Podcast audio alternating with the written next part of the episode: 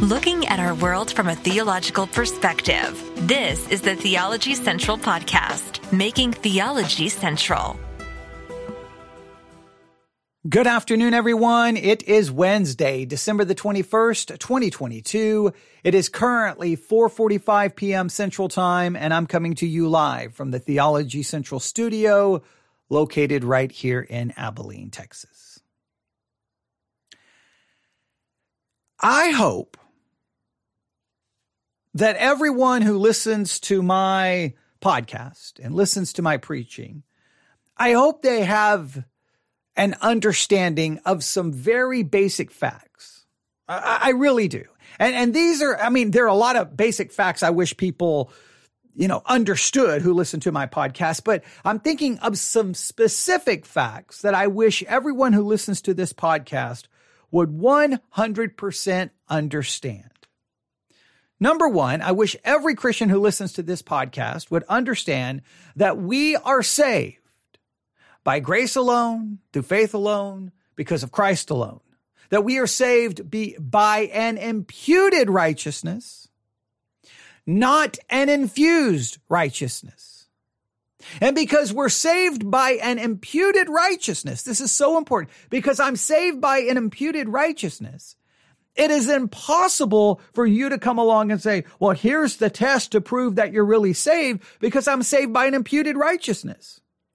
The only test you can give is you can give that, you can take that test, but it has to be given to my imputed righteousness, which is the righteousness of Christ. And whatever test you, whatever test you give me, guess what? That imputed righteousness is going to pass.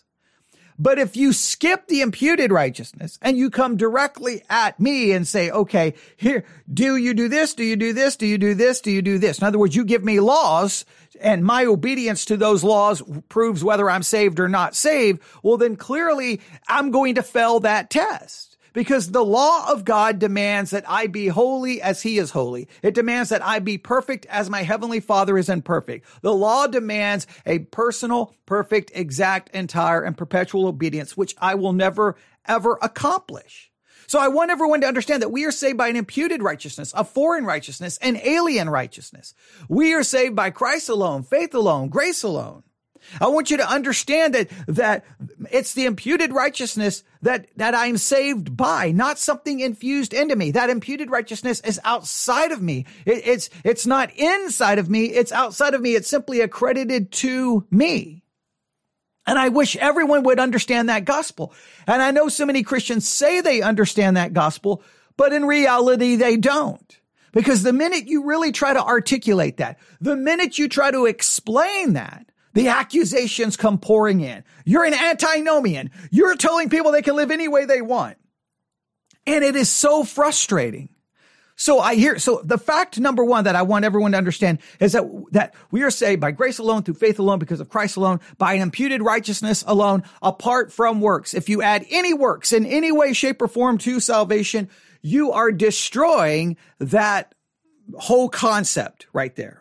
All right. So I, I, want to really stress that. I want everyone to know that fact. Fact number two is I wish with everything in my being, I wish with everything in my being that it was actually true that when I became a Christian, that I was given supernatural power by God to be able to say no to sin, yes to God, and that I, I can, I don't know, I can obey the law of God. I can do it. Now, uh, the very Christians who say they believe that we're saved by an imputed righteousness almost always flips it around at some point and says basically that what salvation is really about is that God now makes me able to keep the law. But I, I wish it was true. 2,000 years of church history. Wouldn't it be amazing that everyone who is saved, we can say no to sin, yes to God, and we, we can just keep the law. We don't even need Jesus anymore. I mean, we can just say, Jesus, thank you for giving me the ability. But, but, but if the minute I think that salvation gives me the ability to keep the law, then I don't even need the imputed righteousness anymore. All I need is my, my sins washed away. And now all I have to do is just obey, obey, obey. But here's the reality. As much as I wish it was true, here is the reality. People sin continually all the time. Anytime I open the Bible and I look at what it tells me to do, you know what I see? A failure. You know what I see? A sinner. I sin in thought. I sin in word. I sin in deed. I sin all the time. I sin before I'm on the air. I sin after I'm on the air. Sometimes I'm probably sinning while I'm on the air with wrong thoughts. I'm always sinning. And you can say, that's horrible. I'm going to go find a podcaster who doesn't sin. Well, good luck. You're not going to find one. I'm going to go find a pastor who never sins. Good luck. Go, fi- go try to find one. I wish it was true that we had some supernatural power, some supernatural ability. I, I wish it was true that in in practical terms, I do believe it's true positionally, but I wish it was true that practically speaking, that I was a new creature, that the old was gone and everything was new. But I know this to be true. The sin nature remains. So obviously not everything is new and obviously not all the old is gone. I wish it was true in practice that I've been set free from the power of sin. I wish it was true. But some people don't seem to understand that I wish that. They think, oh, no, no, he just wants to teach some kind of easy believism. No, I wish it was true. But here's what I know wherever you look, every church, every life of a believer, if you, it, now, just sometimes you don't even have to look hard. It's very open and evident, all the sin in the church. We see it constantly. But the people who talk a big game, sooner or later, maybe it won't ever be made public, but trust me, there's sin in their thoughts, words, and deed, and in their actions and in their motivations. So I wish everybody would truly understand that we're saved by an imputed righteousness. And number two, I wish everyone would understand that I'm not ever promoting, hey, let's just live any way we want. What I'm promoting is a realistic understanding that we have a sinful nature and we keep sinning. But I wish it wasn't true. I wish it wasn't true. I hope that those two, there's more things I wish people would understand, but the reason I'm trying to stress that is because we're getting ready to get into a very important conversation here that I think is going to, once again, people are going to misunderstand. And guess what? I'm going to be accused of antinomianism or worse. Now, if you've been with us, you know we are reviewing a sermon that's answering charges of antinomianism. Obviously, this pastor has been told basically his teaching has been accused that it's antinomian, and he has obviously answered it before and he's answering it again. And the review that we've done up to this point, he's obviously very bothered by it. He's very irritated by it, and he's tired of being accused of being an antinomian. And there's just a lot of Christians running around. And again, the minute you preach sovereign grace, the minute you preach that we're saved by grace alone, through faith alone, because of Christ alone, by an imputed righteousness alone, it's, it, it, it's inevitable. Someone's going to say antinomian, antinomian. It's like, all I'm trying to do is preach the, the, the gospel that's taught in the word of God that we're saved by grace alone apart from works. I am not going to compromise and teach basically a Protestant version of Catholicism where I preach some kind of infused righteousness. I refuse to do it. You can call me antinomian all day. So he's bothered by it. I get tired of it. I was accused of antinomianism in 2022. It's just insane to me. Um, that that that could ever even come i mean anyone's ever listened to my preaching how could that ever even occur? But you emphasize grace and and and puted and it's it's like no man it's got to be the practical it's got to be the we got and it's crazy. So we've been listening to this. It's been a it's been a fascinating sermon so far He's definitely bothered. I'm not going to go back and review everything, but basically we're in a point where he shows that any time in church history, going all the way back to the time of Augustine, going all the way through the Reformation, all the way up to Finney, all the way up to Wesley, that when you go through church history, guess what you find? That constantly people are accusing others of antinomianism. And it seems like the more you preach the gospel, the more you will be accused of it. So that's what he's doing. But then he's about to transition in this sermon into looking at Romans 5 and 6 for what he feels is the biblical answer to the charge of antinomianism. And he he it seems according to an email that i received about this sermon because someone sent me this sermon and their email reads the pastor preaching said that the law gospel distinction is solved by regeneration this makes me nervous because what is he going to offer as the supposed answer to antinomianism or to the charge of antinomianism and why is he trying in, in a sense to solve the distinction between law and gospel. Remember, the Bible is made up of two fundamental doctrines. And these two doctrines are fundamentally different from one another. And these two doctrines are law and gospel. I think we must maintain the distinction, not solve the distinction. Now, I know what he possibly is referencing here, but I just want to make sure that that is very clear. So I am just, I am, I am concerned that before we get done with this, that I'm going to be sitting here saying things and you're going to be like, how, no, no, you're an antinomian. How dare you? And I want you to know, I wish it was true that I could just look at every Christian and go, Hey, you have power now. You can obey the law. You have the ability now to say no to sin. You can do it. You can do it. Well, once the minute, the minute I tell people they have that ability, well, then I, it would be foolish for me to then say, you can't be sinless or you can't be perfect because the minute I say you can't be sinless and you can't be perfect means whatever power I'm claiming you have is obviously limited. You can't say obviously no to sin all the time. You obviously can't say yes to God all the time because you just said they can't be perfect and there's a logical fallacy in that.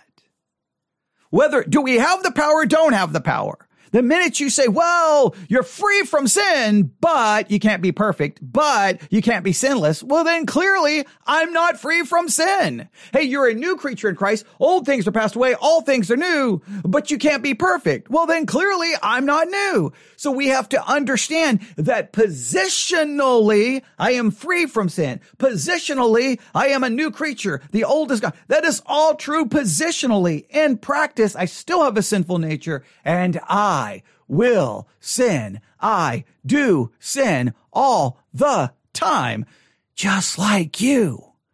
But for some reason, this all becomes so convoluted. And then there's accusations made and it's, it makes me angry that you get accused of something when, when, when, when people like they get so mad at you.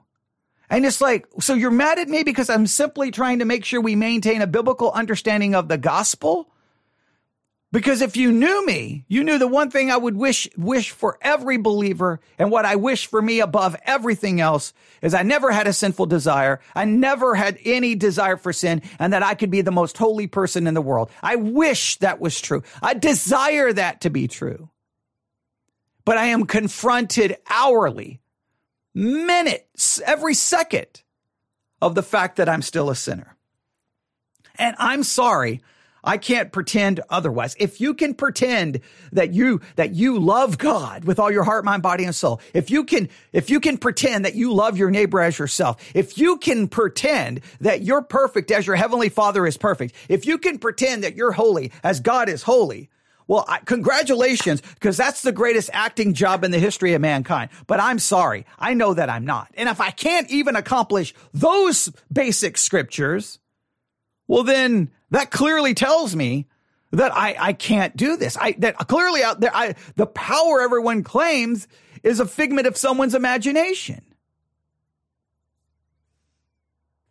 So if you, if you haven't been with us, please go listen to our series, Understanding Law and Gospel. This message will be a part of it. We've now spent like what, 45 hours talking about law and gospel and we're going to be adding to it with this message. But we're going to, no matter how long this takes, if it takes an hour and a half, if it takes two hours, we're going to finish this sermon because now we're up to the section where he's going to be like, okay, you accuse me of antinomianism. Here's the biblical response to antinomianism, right? Now, I think the, uh, the accusation of antinomianism is foolish because the people who make the accusation usually have never actually studied what it is. They've never, they, they it's just, it's just insane. It, it's, it's a boogeyman. It's like, oh, I learned a theological term. Oh, wait, you're preaching too much grace. Wait, you're preaching too much imputed righteousness. Gotta throw in some works. Okay. And if you don't throw in those works or agree with me, you're an antinomian. It's just ridiculous. It's just ridiculous.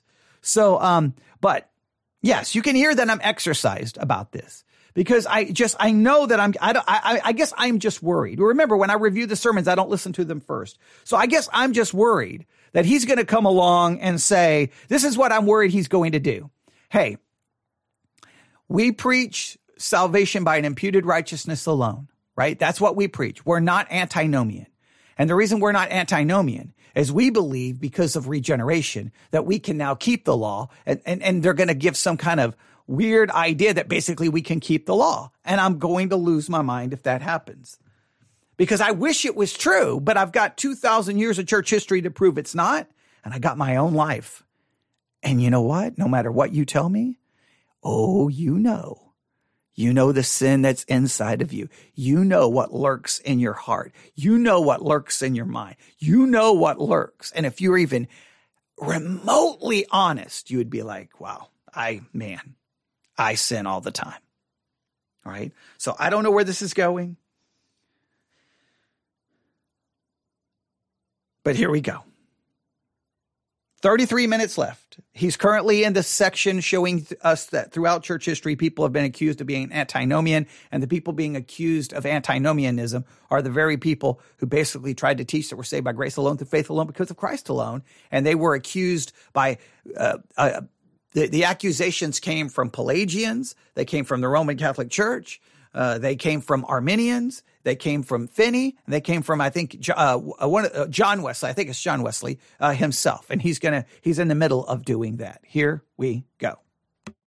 You know who else made the same charge? The Arminians. Arminians lodged the same complaint against the Reformed churches. The Arminians taught that true Christians could lose their salvation by sinning, thus teaching that we maintain our salvation and ultimately save ourselves by our works. The Reformed churches taught that justification and getting into heaven was by faith alone in Christ alone. And the Arminian response to that was, you're saying that we can sin so that grace may abound. You're saying we can live like the devil and still get into heaven. Charles Finney in the early 19th century said that if justification is by faith alone and not by the sinner's obedience to the law, then antinomianism must be true. We can sin all we want and still go to heaven. John Wesley, at various times in his career, said the same thing. If you teach justification by faith alone, apart from the sinner's obedience, then we have to be antinomians, and we must say that we can live like the devil and still go to heaven. In fact, many people are not aware of this, but John Wesley himself said in the Methodist Minutes, he called the doctrine of justification, as spelled out by the Westminster Confession, quote, imputed nonsense, end quote. Will we and our children and their children hear these same charges, I promise you they will. I guarantee you they will. His point, and you can hear his passion, is that anytime you try to preach salvation by grace alone, faith alone, because of Christ alone, no, apart from works, based off imputed righteousness, I cannot stress this enough. It's just, it's so amazing to me that somehow in the Protestant world, we forgot that the entire Reformation really came down to are we saved by an imputed righteousness or infused righteousness? Because somewhere in the Protestant world, somewhere in the evangelical world, we reached over and said, uh, that imputed righteousness is good, but we got to get some infused righteousness. We got to do A, B, C, D, E, F, G, H, I, J, K, L, M, N, O, P, Q, R, S, T, U, V, W, X, Y, and Z. And if you say that we don't have to do that, and that, and, and by doing this, it, it, you know, this is how we know we're truly saved. Unless you say that, you're an antinomian. You're an antinomian.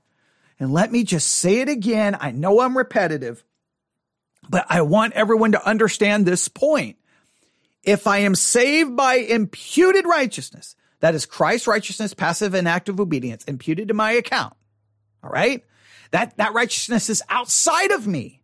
It's accredited to my account. So So listen, that doesn't make me more righteous. It doesn't give me any ability. I am still a sinner with a sinful nature. I'm still ungodly, but I'm declared to be holy because of this imputed righteousness.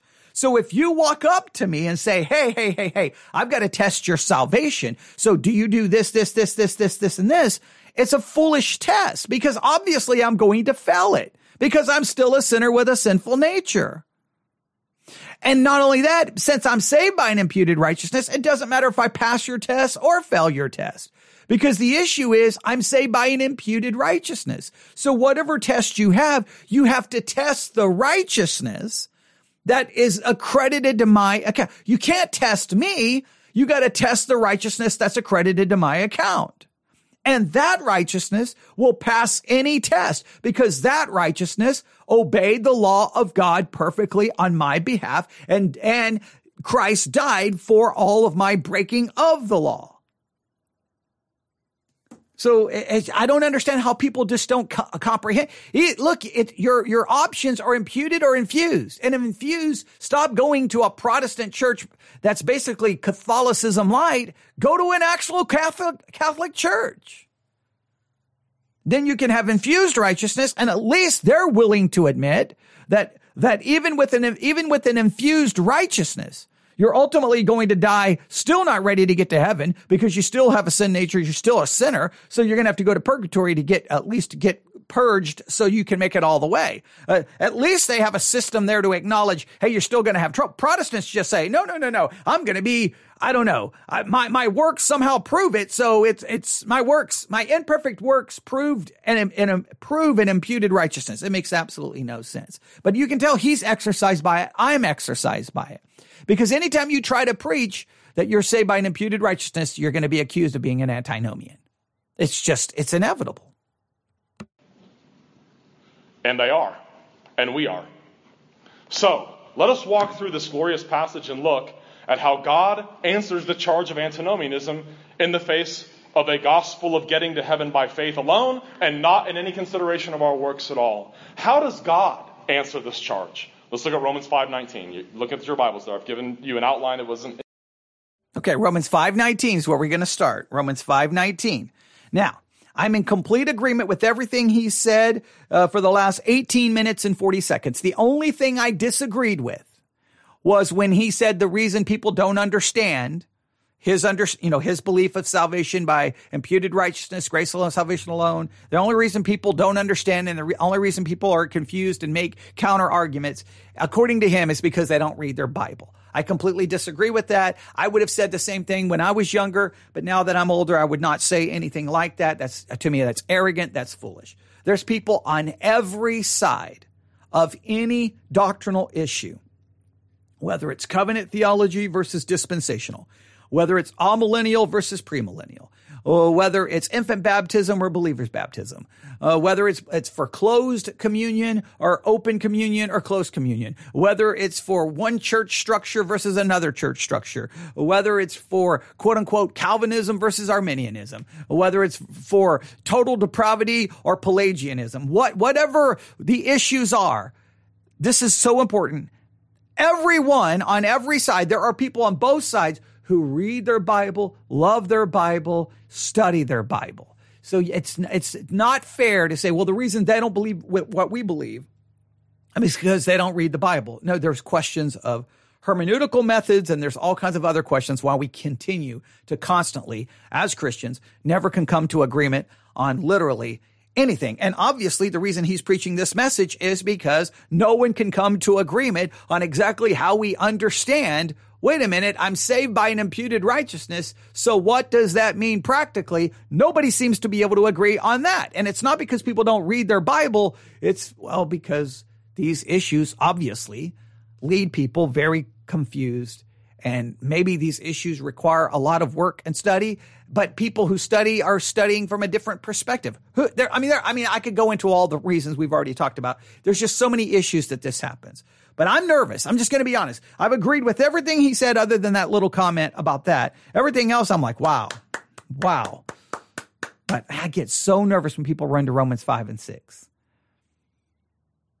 So I, I don't know what's getting ready to happen, but here we go. In your bulletin, but it was hopefully you got some passed out to you.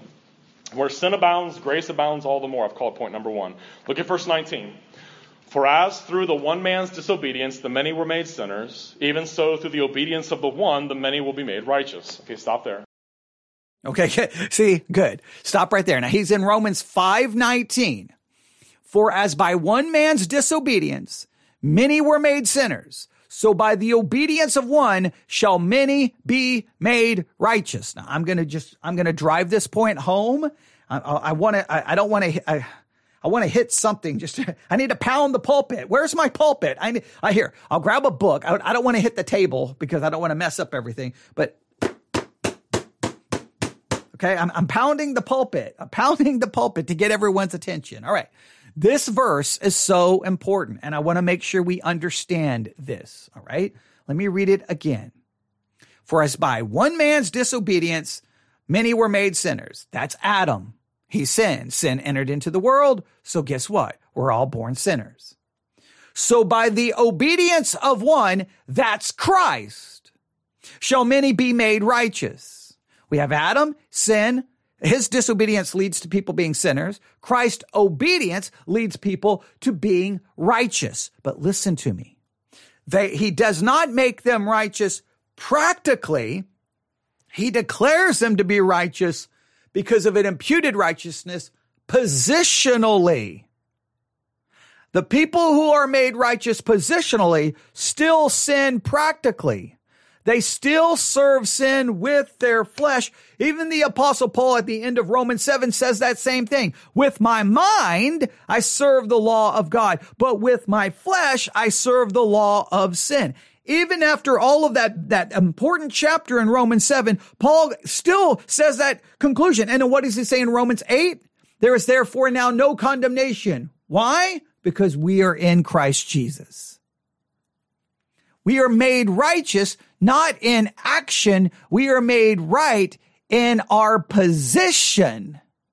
Now listen, see, when I say that people lose their mind on me, I wish it was true. Uh, and I'll make sure I say that correctly. We are not made righteous in practice. We are made righteous in our position. And when I say that, people lose their mind, but I want you to understand, I wish with everything in my being that when I got saved, I would be dun, dun, dun, dun, never sin again. Now people will say, no, no, we're not saying we'll never sin again. Well, if, if as long as I continue to sin, then clearly I don't possess practical righteousness because guess what the law demands? Perfect righteousness. So how can I say my imperfect righteousness somehow ever reaches the level of righteousness because I'm constantly sinning? And if I break one law, I'm guilty of all of it. He made me righteous positionally. He made me righteous in that way, practically, still have a sinful nature and I still sin. All right, let's see how he's going to handle this. Through the one man's disobedience, that is, through Adam's disobedience, many were made sinners. Adam was the federal, covenantal representative of the entire human race there in the Garden of Eden. God entered into a covenant of life with Adam upon condition of perfect obedience, forbidding him to eat of the tree of the knowledge of good and evil upon the pain of death. When Adam rebelled and disobeyed that covenant of works, he disobeyed vicariously and in behalf of every person sitting here and every human being who has ever lived. And that is why every human being ever conceived since Adam did what Adam did and was conceived with the guilt of having done it, which makes all of us subject to physical death and the corruption of our whole natures as well. That's my place. And the very same representative and covenant Okay, I think he, I, I, guess he writes his sermons out like in a manuscript form and reads them, which is, I always find that fascinating because you're preaching. he's like, wait, I lost my, uh, my place. That, I, that, this, this is just a preaching. This has nothing to do with what we're talking about. But when I do a review, I love to, to, to see how preachers handle it. I just find it fascinating. Those who use manuscripts, it blows my mind. I, I don't know how, how you do that. Um, I basically, I walk to the pulpit and I may preach an hour, an hour and 15, hour and 30, and I usually have no notes or maybe just barely notes, maybe like bullet points.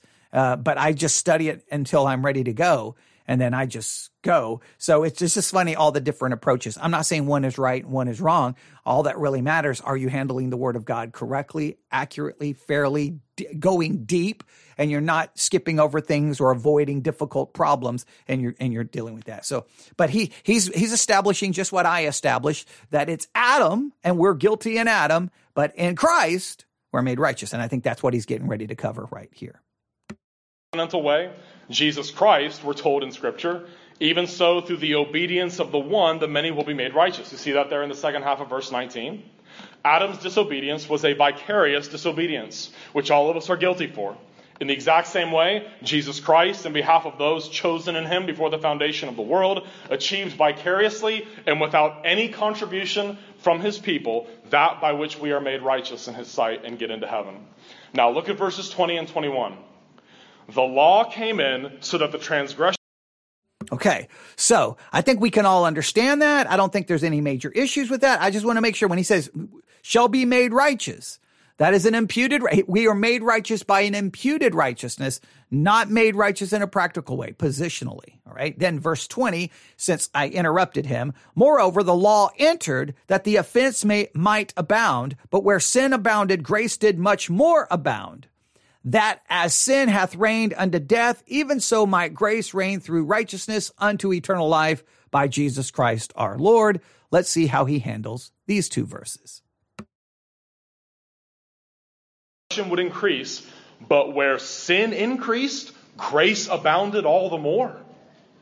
So that as sin reigned in death, even so grace would reign through righteousness to eternal life through Jesus Christ our Lord. And folks, in verse 20 there, you see it again? See the second part of verse 20?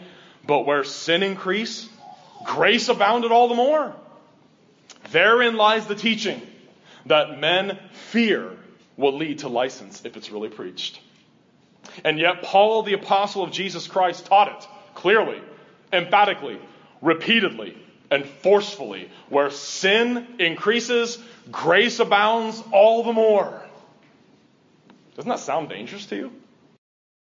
See, some people don't like that because they'll, they'll immediately go, but, but, but, but, but, but, wait, wait, wait. What are you saying? I'm saying that by faith, the imputed righteousness of Christ is mine. And no matter how much, no matter how much I sin, no matter how much I fail, I'm covered in an imputed righteousness and grace is greater than any sin I can commit.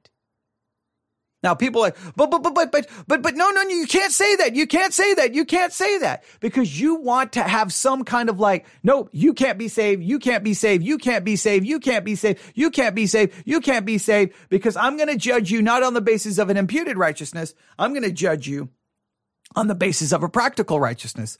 But guess what? If I fail in your practical righteous test, one, you're testing the wrong righteousness. You got to be te- testing the imputed. And number two, for every sin, his grace abounds. Now it does sound dangerous. I understand that. But being, because it sounds dangerous is irrelevant. Okay. The issue is, is am I saved by an imputed or am I saved by an infused? And here come the Pelagians. Here come the Arminians. Here come the Socinians. Here come the Finneyites. Here comes the Roman Catholic religion. Here comes the Eastern Orthodox religion. Here comes John Wesley. You can't teach that. People are going to think they can live like the devil and still get into heaven if you say that to people. What all of us need to train ourselves to do when we read Scripture is listen to the objections to true teaching that the writers bring up in the text itself. Remember, all Scripture is breathed forth by God. So when you read these words, God is talking. To read them is to hear him speaking to you. These are the very words of God in the ultimate sense. And Paul not only knows that people are going to say this when they hear the freeness of God's grace, and that entrance into heaven does not take into account our works of any kind whatsoever that we do. God also knows that this objection will be leveled against the biblical truth that we are justified freely by His grace through the redemption that is in Christ Jesus. And therefore, we must listen for these objections ourselves. Why? Because false gospels, please hear me, please remember this all your days. False gospels which add human works in any kind of nuanced way to the equation of how we get into heaven will never get the objection in Romans 6:1. These false gospels of the Pelagians, of the Arminians, of the Socinians, of the Finneyites, of the Wesleyans, all of which add the works of the sinner decisively to the salvation equation, have not and will never get the objection that Paul's gospel got. And here it is, the most common objection against. That's, that's a very fascinating thing. If you're preaching a false gospel, if you're preaching a false gospel, no one will ever say to you, what shall we say then? Shall we continue in sin that grace may abound? If you are not preaching a grace based gospel, no one's ever going to accuse you of that. The only people who get accused of saying, wait a minute, wait a minute, are you saying you can do whatever you want? Are you, are you an antinomian? The only people who get charged that or accused that or questioned that way are those who are preaching the right gospel. The wrong gospel will never be given that charge because they will always add works into some way, shape, or form. It's the gospel of pure and free grace by faith alone in Christ alone. You ready? Look at Romans 6 1. Here it is. What shall we say then? Are we to continue in sin so that grace may increase? Okay, stop there. You all need to memorize that. You need to hear that. You need to understand that in every form it can be offered to us. Why would Paul couch that in the form of a question as he did? Probably because that's how he heard it himself. Think about the conversations that he must have had with people. He tells them that their obedience to the law of God does not figure in at all to being justified before God, which is what gets us into heaven. And he taught and preached that where sin abounds, grace abounds all the more. Of course, what are people going to say to that? Well, are we to continue in sin so that grace may abound? Shall we continue living as, as the devil and still think we can go to heaven? Paul brings it up again and again, as I said already, in, in Romans 3 8, Romans 3.31. He brings it up in Galatians 3.21 and 22. It's there again. Folks, acceptance by God into heaven does not depend upon, nor is it linked in any way whatsoever to the sinner's works. The legal grounds of our entrance into heaven is the shed blood and imputed righteousness of Christ alone. And we receive justification before God at the last judgment by faith alone, and not by works, lest anyone should boast. Well, I guess we can sin all we want and still go to heaven, right? The answer to that question might shock you, but you'll see the rationale behind it here in a minute. When people ask me, Are you saying I can live however I want and still go to heaven? The shocking answer is actually, Yes, you can. Oh, ho, ho, ho, ho, whoa. All right. There, there, there, there. That's going to shock some people, right? Hey, are you saying that I can live any way I want and still go to heaven? Well, if you're saved by an imputed righteousness, you can. Because if, uh, because the minute you say, no, no, no, you can't, then you're not, then you're immediately saying you're not saved by an imputed righteousness, or you're saying, no, no, you're saved by an infused righteousness, and you've got to demonstrate that you've received that infused righteousness and what you do, which is Roman Catholicism. Now, he says that the text is going to give justification for this answer. Okay, I'm I'm fascinating to see, I'm going to be fascinated to see how he he he believes it's going to justify that answer. But I I I'm I'm I'm oh wow. Wow, that is awesome. That's awesome. That's awesome.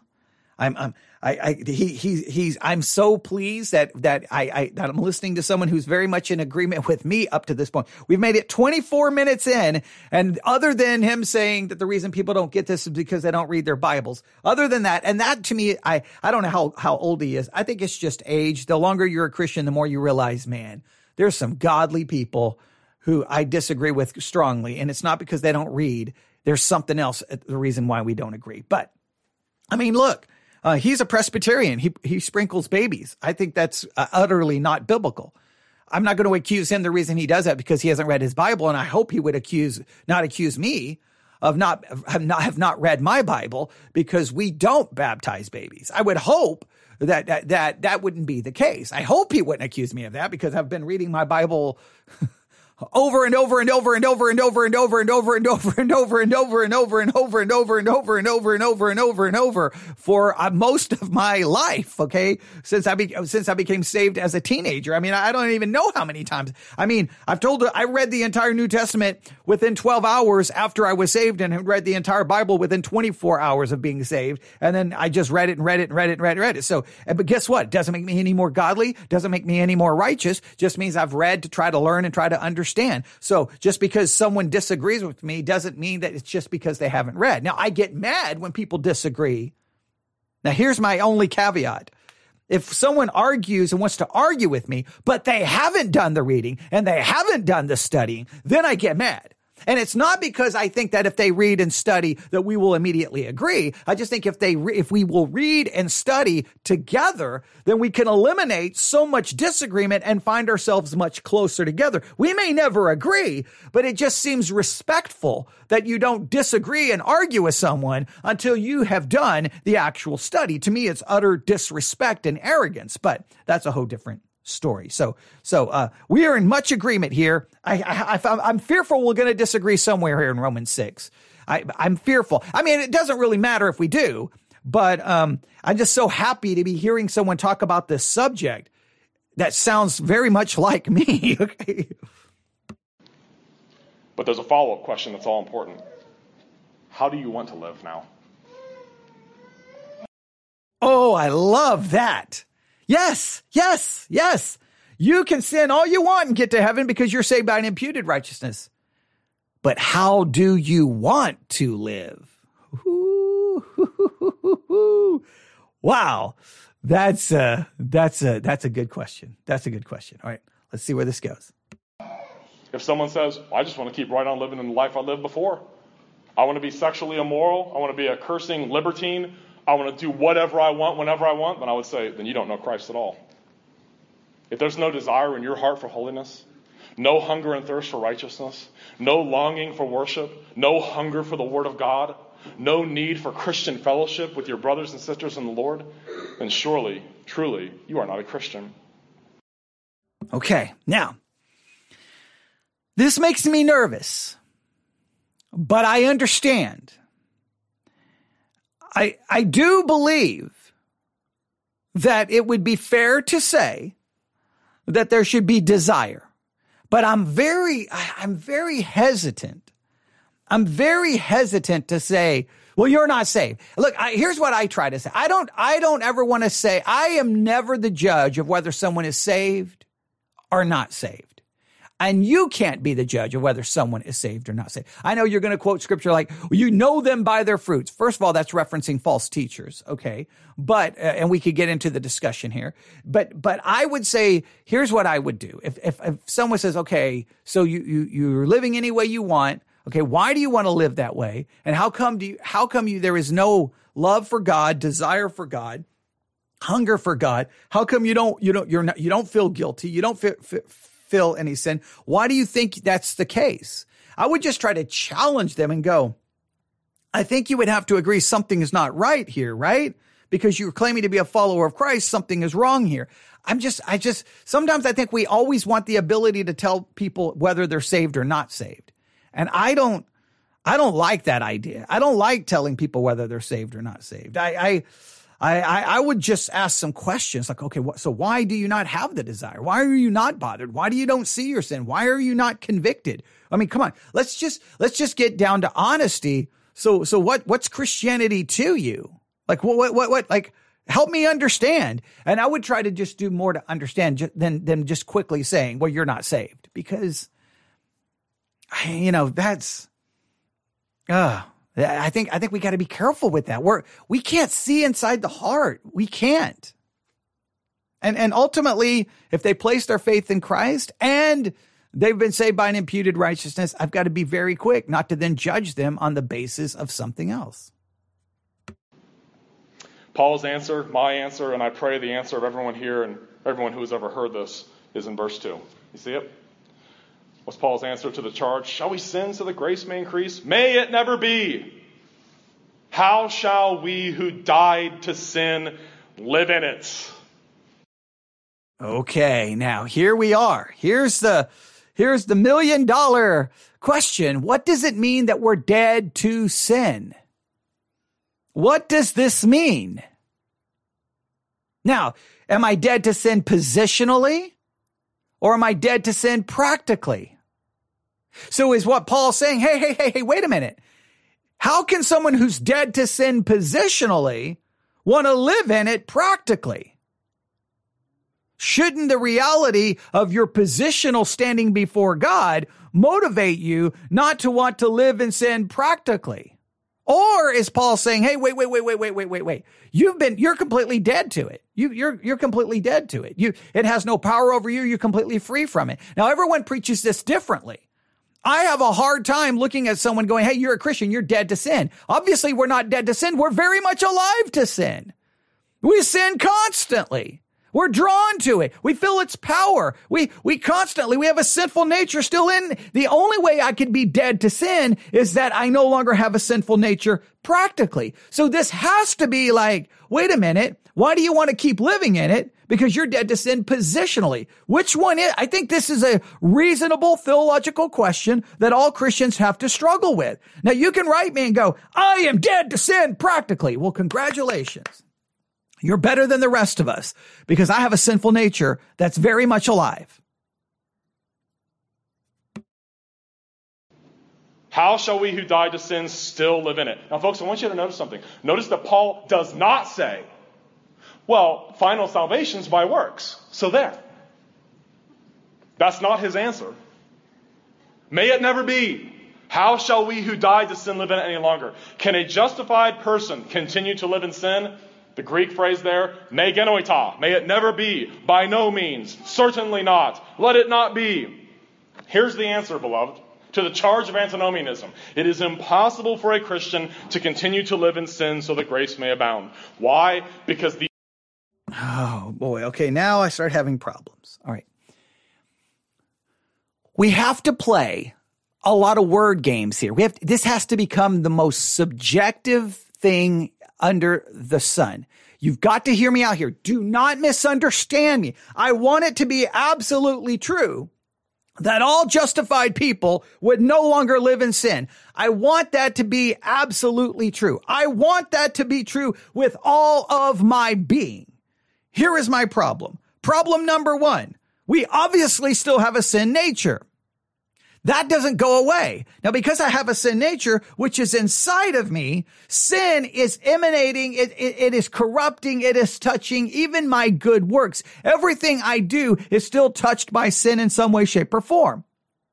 Clearly, I can't be sinless. Clearly, I can't be perfect. So if I can never reach sinlessness, if I can never reach perfection, if I can never reach those things means that from the point of conversion to the point of glorification, I will live in sin because sin will be a daily part of my life. So then what you have to do is no, no, no, no, no, no, no, no, no, no. You're going to sin, but we're talking about you won't live in one specific sin. Okay. Now wait a minute. What, what does that look like? Because if I, if I, if I stop that sin and I stop that sin and I stop that sin, then does that mean at some point I can be sinless? Well, no, you can't be sinless. Well, then I'm never going to repeat the same sin. There's not going to be patterns of sin in my life.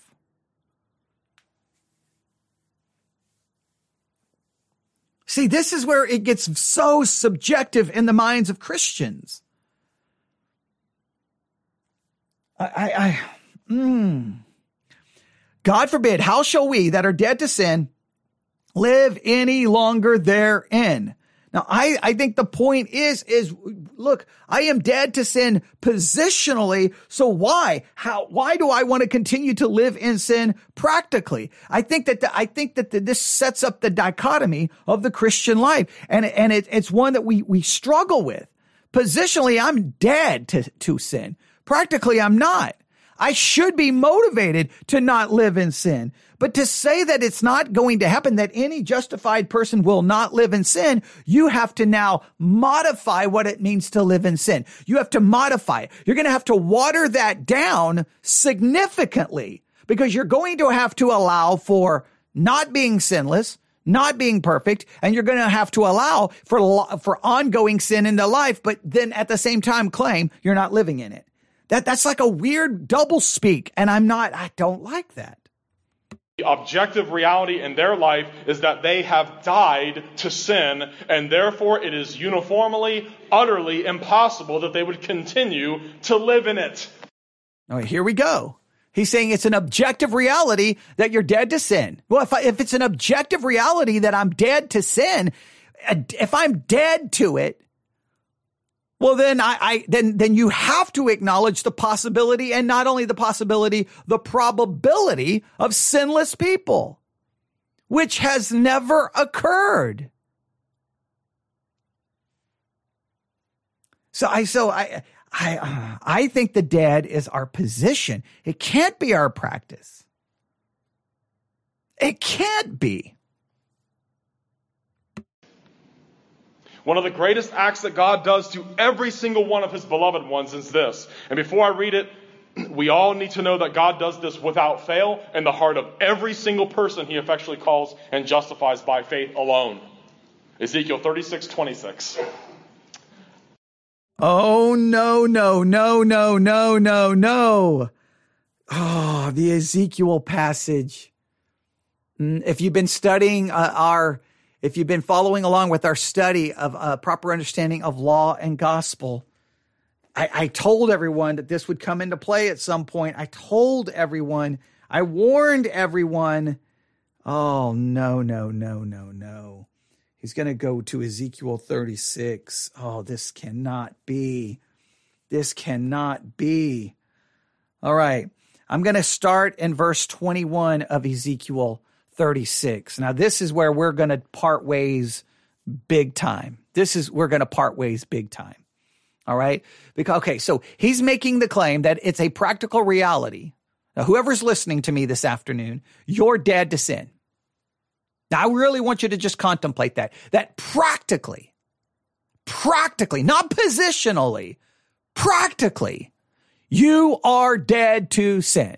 Now, I want you to just take a piece of paper. I really want you to do this and go, okay, if someone is truly dead to sin, if they're truly dead, what would that look like Monday, Tuesday, Wednesday, Thursday, Friday, Saturday, Sunday? What would that look like? And would it not mean that sinlessness, perfection is not only possible, it's plausible? You are going to have to answer the affirmative in some way, shape, or form. Now, what he wants to do is to go, okay, okay, no, wait a minute, wait a minute, wait a minute. How is it possible then that a justified person, how is it possible that a justified person then can never, can, uh, that a justified person, that it's impossible for a justified person, I'll try to use his, his, his vocabulary.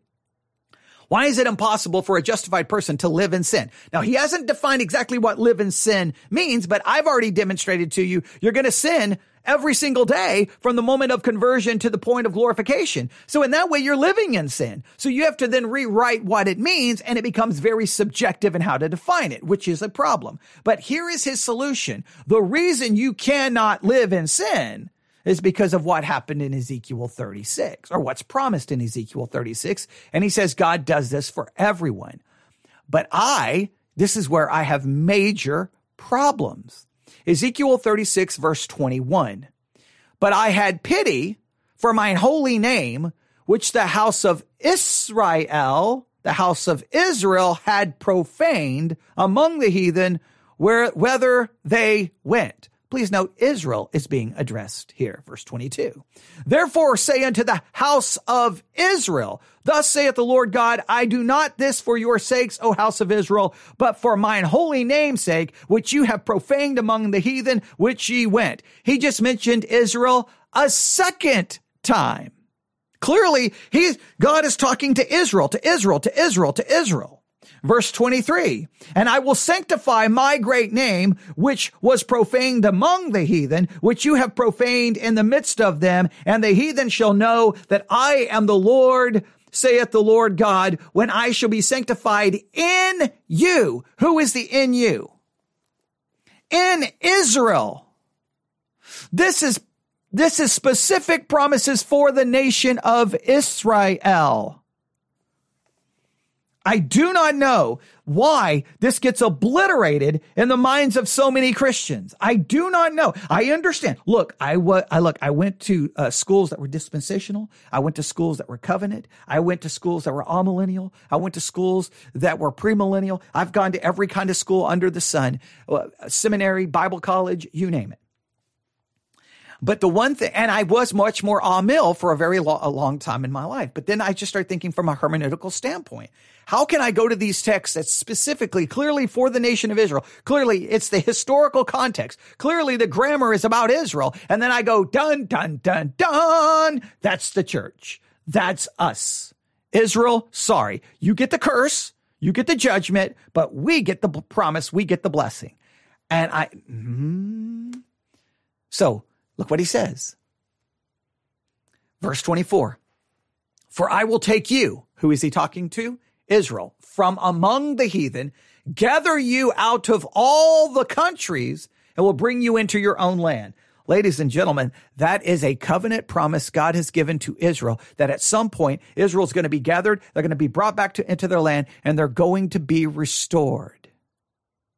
And when they are brought back together, and they are restored, there will be a restoration of them, not just in coming, not just in them coming together, not just the regathering, not just the land. There's going to be something that happens inside of Israel because all Israel will be saved. This is about the regathering, bringing, giving them the land and the salvation of Israel. This is not about us. Verse 25, then will I sprinkle clean water upon you. That's Israel. And you shall be clean from all your filthiness and from all your idols will I cleanse you. And a new heart also will I give you, and a new spirit will I put within you, and I will take away the stony heart out of your flesh, and I will give you a heart of flesh, and I will put my spirit within you and cause you to walk in my statutes, and you shall keep my judgments and do them, and you shall dwell in the land. Please note, verse 28, there's no question who this is referencing and you shall dwell in the land that I gave to your fathers, and you shall be my people, and I will be your God. This is Israel. All of that is a promise for Israel that at some point in the future, Israel's going to be put in the land and they will be transformed. They will be saved and they are going to have a new spirit, a new heart, and they will obey God. For some weird reason, we come along, we come driving down the road, driving down the road Okay, we're sinners. Okay, we have problems. We struggle against sin. We're, oh, wait, wait, wait, wait. Look over there. You see that promise over there? Let's go over there and get it. And we, in a sense, stop the truck, hop out. We run out into the field and go, let me grab this promise.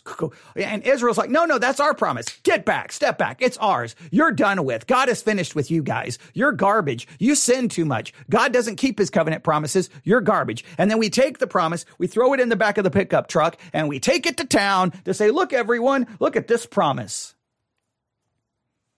Our, our, our sinful heart is removed. Now, this basically, it, you begin to use this to teach the eradication of the old nature. Now you have a new heart. I mean, listen, does that not sound like the eradication of the old nature? Look, a new heart I'm going to give you, a new spirit I'm going to put within you. If I get a new heart and I get a new spirit, where's the old nature? And then look what he says going to happen. I'm going to put the spirit within you and you're going to walk in my statutes and you're going to keep my judgments and do them. This seems to say that the eradication of the old nature and basically sinless perfection to some level. I mean, in fact, I, I, I, it pretty much describes it. Now, he's getting ready to claim that for us, for every justified person.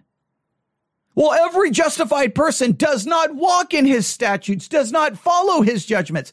We sin continually and we still have a sinful nature. We still have a depraved heart. Oh, wow.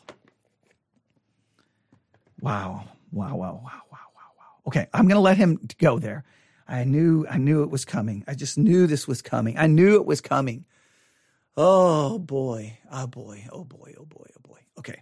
let's let's see where it goes. I will give you a new heart and put a new spirit within you. I will take the heart of stone out of your flesh and give you a heart of flesh. I will put my spirit within you, listen, and cause you to walk in my statutes, and you will keep my judgments and do them. Yes, you can live however you want if you've truly come to Christ, but what is it that you really want? What is it that you desire? Do you desire to sin so that grace may abound? Or do you say with the psalmist in Psalm 42:1, As the deer pants for the water brooks, so pants my soul for you, O God. My soul thirsts for God, for the living God. When shall I come and appear before God? Do you live in those dispositions of soul our Lord Jesus pronounced Please note, he didn't do anything. He, he, didn't explain the context of Ezekiel 36, and he, and he didn't even explain the practical ramifications of this. If I get this new heart and he's going to cause me to obey, then you would have to say sinless perfection is plausible, possible. It, it's, it's a reality, but it's not a reality. I want it to be a reality but I still have the same sinful nature. Well, I don't understand. Like, so we're going to combat the charge of antinomianism by saying, no, you won't live in sin because you now have a new heart. You now will, you're going to obey. But, but he's not yet, he, he's not offered the but yet because at some point he's going to say, but we're not going to do it perfectly. However, we're not going to do it. Well, wait a minute, wait a minute. Ezekiel 36 seems to be the eradication of the old nature. The old nature is still there. And not only that, why, why did you just conveniently not tell everyone that's written to Israel? Because you replaced Israel, you replaced the church with Israel. Is that is that what you did? Blessed for all time in his opening words of the greatest sermon ever preached, the Sermon on the Mount. Blessed are the poor in spirit, for theirs is the kingdom of heaven. Blessed are those who mourn, for they shall be comforted. Blessed are the meek, for they shall. Oh boy, now he's going to the Sermon on the Mount. The Sermon on the Mount is law. It describes all of these things to be blessed. And guess what? We will never do those things. It says, blessed is the, the pure in heart. Blessed are those who seek and thirst after righteousness. We fall short of these. Co- we don't have a pure heart. We don't seek after righteousness in any meaningful way. We don't do all the things there in the Sermon on the Mount we fall short of. The one who preached it, he's the blessed man. And in Christ Jesus, I'm blessed with all spiritual blessings. You're making those blessings now conditional to what we can or can't do, and we will never do those anywhere close to the way we're supposed to, so we would never be blessed. He just, he's now taking a law sermon. The entire Sermon on the Mount is law. And now he's using the law to now prove whether someone is saved. So he literally, he's now falling, he's going to fight against antinomianism. He's going right back into a works-based system. What's the works-based system? Oh, you want to know you're saved? Well, if you're truly saved, guess what? You have a new heart. You're going to obey. You're going to follow the Sermon on the Mount. No, you're not. Inherit the earth. Blessed are those who hunger and thirst for righteousness, for they shall be filled. Remember Peter? Peter was a man who definitely knew his own poverty of spirit, and he mourned and he wept bitterly over his own sinfulness, and who desired greatly not to live in sin any longer. Listen to the way Peter describes it in 1 Peter 4 1. Therefore, since Christ suffered for us in the flesh, arm yourselves also with the same mind. For he who has suffered in the flesh has ceased from sin, that he no longer would live the rest of his time in the flesh for the lusts of men, but for the will of God. We are in Christ. We don't live for ourselves any longer. We are not bound over to the lusts of our flesh. You hear that? We no longer live for ourselves? Are you kidding me? We constantly live for ourselves. We're not bound by lust. Are you not? T- on any given Sunday, churches are filled with people who are filled with lust, and the person preaching is. Oh man, did I? Hmm. We have been broken away from that by the power of God. Now, folks, does that mean that we're saved by our pursuit of holiness? Does that mean that we're saved by The tyranny of sin being broken in our lives and hungering and thirsting for righteousness? Of course not. Now, now see, but once again, okay, I, I oh, he throws it out. So the tyranny of sin has been broken in our lives. So the, so you have to believe in the eradication of the old man. Now, I completely agree with him that yes, we're not saying we're saved by this. I agree that you're saying that, but in a roundabout way, you are saying that. You're saying we're not saved by this righteousness, but what you're telling me, if we don't possess this righteousness and we don't hunger and thirst after righteousness, and if we live in sin, then we're not saved. So you're saying I'm not saved by it, but you're telling me I'm not saved if I don't have it, which means I must have it in order to be saved.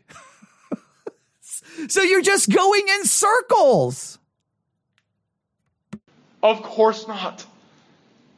Paul knew the same glorious liberation from enslavement to sin. And he wrote in Holy Scripture these wonderful words, 2 Corinthians 5:15. And he died for all, that those who live would no longer live for themselves, but for him who died for them and rose again. A Christian is not living for themselves any longer, but for him who died for them That's just ridiculous. A Christian no longer lives for themselves. Give me a break. We constantly live for ourselves. We constantly think about ourselves, desire to please ourselves, defend ourselves, argue for ourselves, get what we want, desire what we want, think about what we want, lust for what we want. It's literally what we do. The church has been demonstrating that for 2,000 years and rose again. Now, does that mean that the Christian believes that he's going to get into heaven by living for him who died for him and rose again? Of course not. See, he's playing a semantics game here. Hey, you, we don't believe we get into heaven by doing these things. I just know that if you don't do these things, you're not getting into heaven. then, it, then you're saying it's required. It's either required or it's not required. Well, it's not required to get into heaven, but if you don't do it, then you won't get into heaven, meaning it's required to get into heaven. and you're basing this all on supposedly because we now have a new heart. The sinful nature is gone. The sinful nature is gone. The power of sin is broken, and now we can obey God. What, what, what, he still hasn't even said, he still hasn't even offered any kind of word about how sinless we can be and how perfect we can get. He, he's, he's not given us any warning yet, because at this point, you would have to conclude, according to the Ezekiel passage, that God will make us. God will cause us to walk in his judgments and keep his statutes. That's what the text says. If you apply it to us, it's applied to Israel and there, and when Israel will be saved, which is in the future. I'm assuming you probably attach that to the millennial kingdom, but I digress. because uh, he's yet to explain exactly what that means. He just says it's going to happen. Hey, the, the Sermon on the Mount, you can do it. Boom, you got it. Hey, the tyranny of sin broken. Boom, you have a new heart. Boom, you have a new spirit. Boom, the old is gone. Boom, you can walk in his, you can do it all. You can do it all. Now, you don't have to do it all to be saved, but if you don't do it all, well, then you're not saved. Paul continues. Look at Romans 6 3. Or do you not know that is that all of us Okay, we'll stop right here. We'll stop right here because he's going to Romans 6 3. He's going to Romans 6 3. Oh, man. This so went off the. I so desperately wanted him. 29 21. He, we agreed, what, what, 18 minutes of the sermon? I was in such agreement with. I was such agreement with. And then it all fell apart and it reverted right back to where it always goes when you deal with this subject. And I don't understand why. Why do we have such a hard time with this? Why do we have such a hard time? You're saved by an imputed righteousness. And then immediately, without fail, what do we revert to? Well, you are saved by an imputed righteousness, but if you don't do this, this, this, this, this, this, and this, and this, and this, and this, and this, and this, well, then you were never saved. You can't live in sin. Okay, well, what do you mean I can't live in sin? Because we all live in sin. Right? How do I know we all live in sin? Because unless we reach sinless perfection, we're constantly sinning. And I know if I commit, if I break one point of the law, I'm guilty of all the law. So I'm constantly guilty of the law. I'm constantly in sin. So you can't tell me, well, and you say, well, no, that's not what we mean by live by sin. So then you have to water it down to something that you think you can somehow achieve, but you're still sinning. And then you come along and say, you have a new heart and a new spirit, and God will cause you to walk in his judgments and obey his statutes. But Okay, so that then I should be able to do it perfectly. Well, no, no, no, you can't do it perfectly. So wait a minute. I thought I was saved by an imputed righteousness. Well, you are. But if you don't do this, this, and this, and this, then you never got the imputed righteousness. So you're judging my imputed righteousness by what I do and don't do. You can't judge my imputed righteousness based on what I do or don't do. You can't do that. You would have to judge it by by by you would have to judge the imputed righteousness by the stand, by the imputed righteousness itself. You would have to test that righteousness and that righteousness is perfect. See, the, the, the, all of these struggles that we see within the evangelical world to try to make this work, all of these just insane double speak, talking in circles. When you watch all of this, I want you to hear what I'm about to say. When you watch all of this just double speak and just no consistency, won't take any of this to a logical conclusion. Say one thing, then backtrack. Just all of this craziness. Just stop and remember that's why the Catholic system seems so convoluted because it's their attempt to work these same things out. At least the Catholic system is willing to acknowledge this. You are infused with righteousness. So that explains why they demand a practical righteousness in order to be saved. Makes sense because they believe it's infused, right? They believe that we're going to continue to sin and sin and sin and sin. So we need all the help we can get. We need the sacraments. We need the church. Okay. But then they realize that no matter how much help we get, no matter how great we are, that we're going to have enough sin in our lives still when we get to the end, even with an infused righteousness and even with all the sacraments, that we're going to need to go to purgatory to have it purged out. At least, and they talk about indulgences and all the other things you need to earn to try to help yourself out. They at least have a system. Our system is this weird double speak. We are saved by an imputed righteousness apart from works. Imputed, not infused. So don't add works. Now, if you're saved, you will do A, B, C, D. Okay, wait, wait. I thought you just said I was saved by an imputed righteousness. Well, you are saved by imputed righteousness, but in a roundabout way, you've been infused with something great, right? You've been infused with now you have a new heart, a new spirit, and now you, you're going to walk in the commandments of God. And if you don't do that, well, then you were never saved. Well, wait a minute. I thought it was saved by an imputed righteousness. Well, you were saved by an imputed righteousness, but if you don't do these things, you demonstrate that you were never saved. So therefore, if I don't do it, then I'm not saved.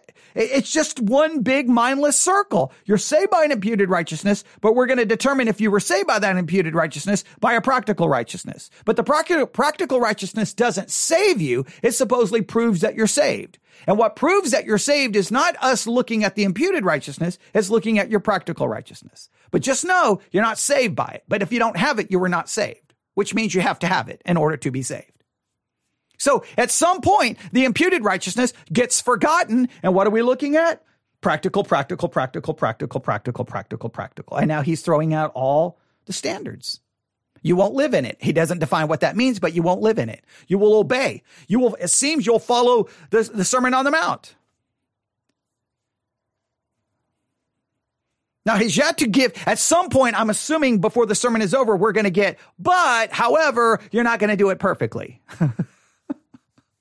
but you don't live in it. It's just what it's just contradiction after contradiction after contradiction after contradiction.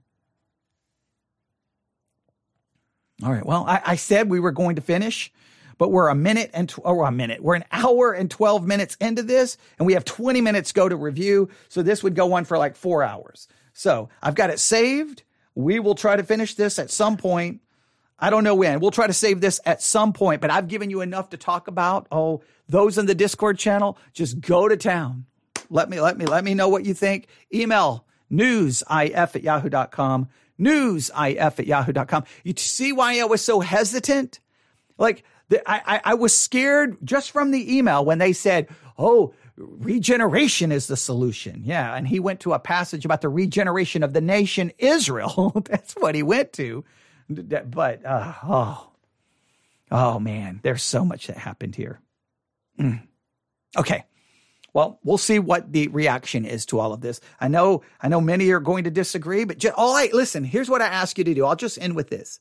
Just think about what I've said logically. Just think about just think about the claims that we make as Christians. It's just so bizarre to me. Right. So I'm just going to be repetitive here, but I'm just going to make sure we understand this. It's this weird game we play and we can't seem to see how there's just internal con, there's, there's logical inconsistency and doublespeak and circular reasoning and what we do as Christians. And we have to be confronted by this. All right. If we agree that we are saved by an imputed righteousness. I cannot stress this enough. Imputed. It's alien. It's outside of me, right?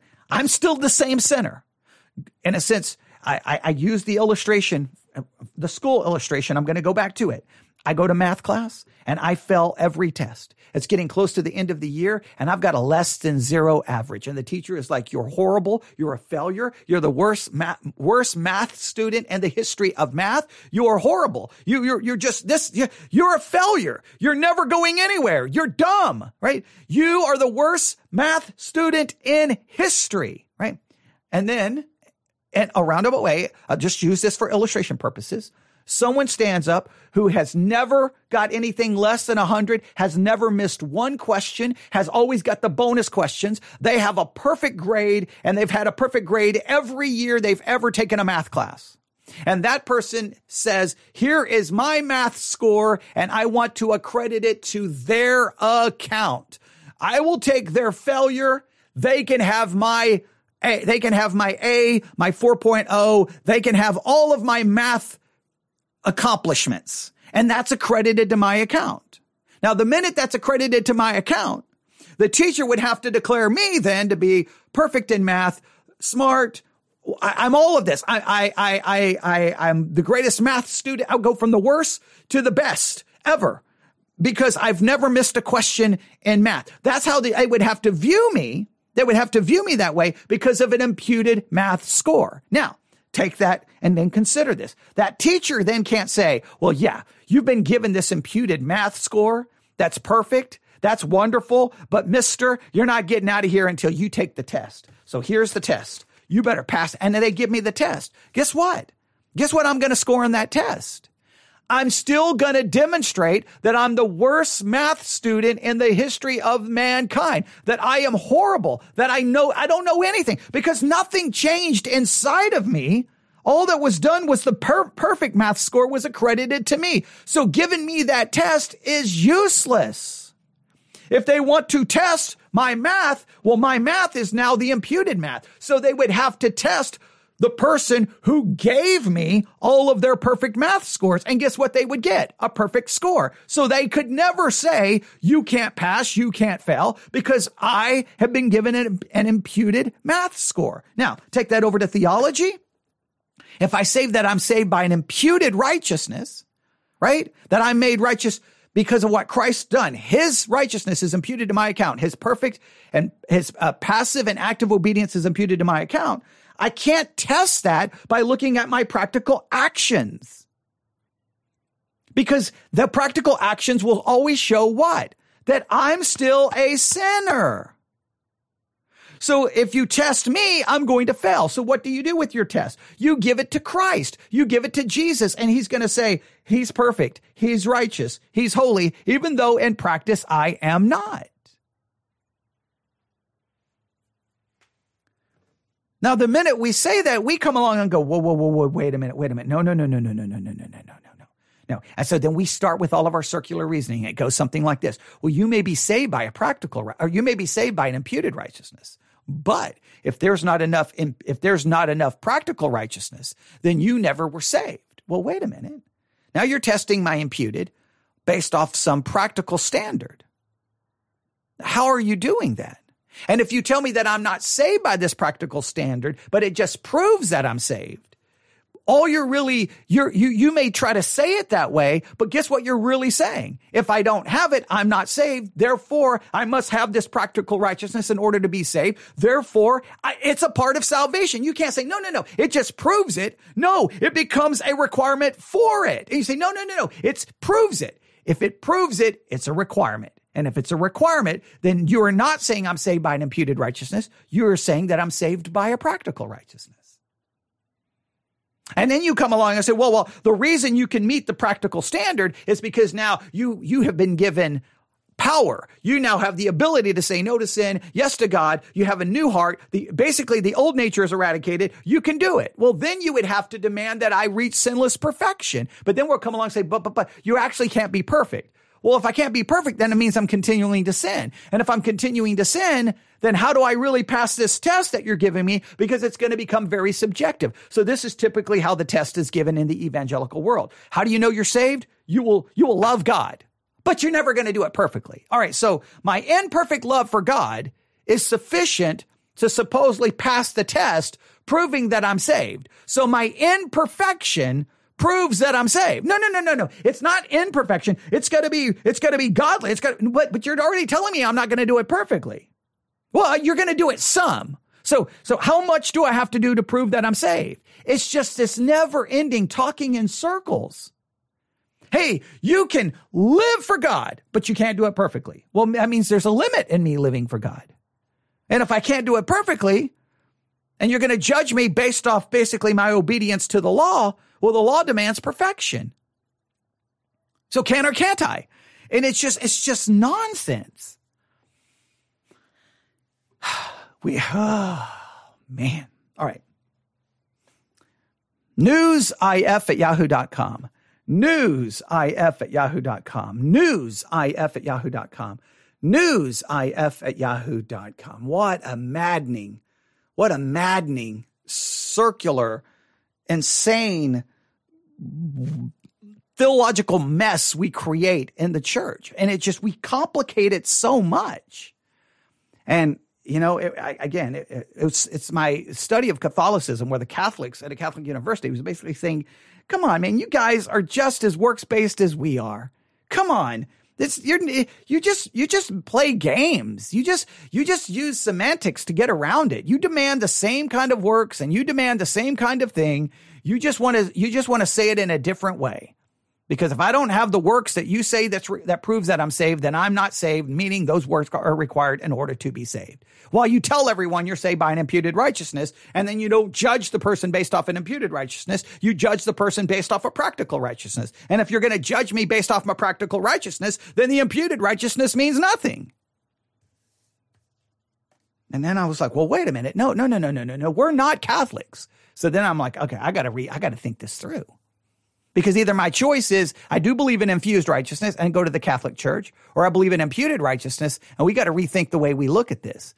And, and we got to look at it in a way that doesn't have us talking in circles that are illogical and that we backtrack every time we say one thing and then go, no, no, no, no, no, no, no, no, no, no. I mean, you, you, you can't live in sin, but I mean, you can't be perfect. So I mean, in a way you'll be living for sin, but I mean, you won't be living in sin in a way to, I mean, you, you can't, I mean, you could do this, but you can't do that. But if you do this, and it's just, it's just maddening. So I, I hope you will at least give it consideration because you say things and then you backtrack on them. And then you talk double speak and then you talk in circles. That should bother you. And it bothers me because I've been guilty of doing it all myself. All right. Newsif at yahoo.com. Newsif at yahoo.com. Thanks for listening. We will be back at some point this evening to do more live broadcasting. We'll probably try to finish this review. Uh, we're, we've got 20 minutes left, so we'll try to finish this review maybe in a couple of hours. God bless.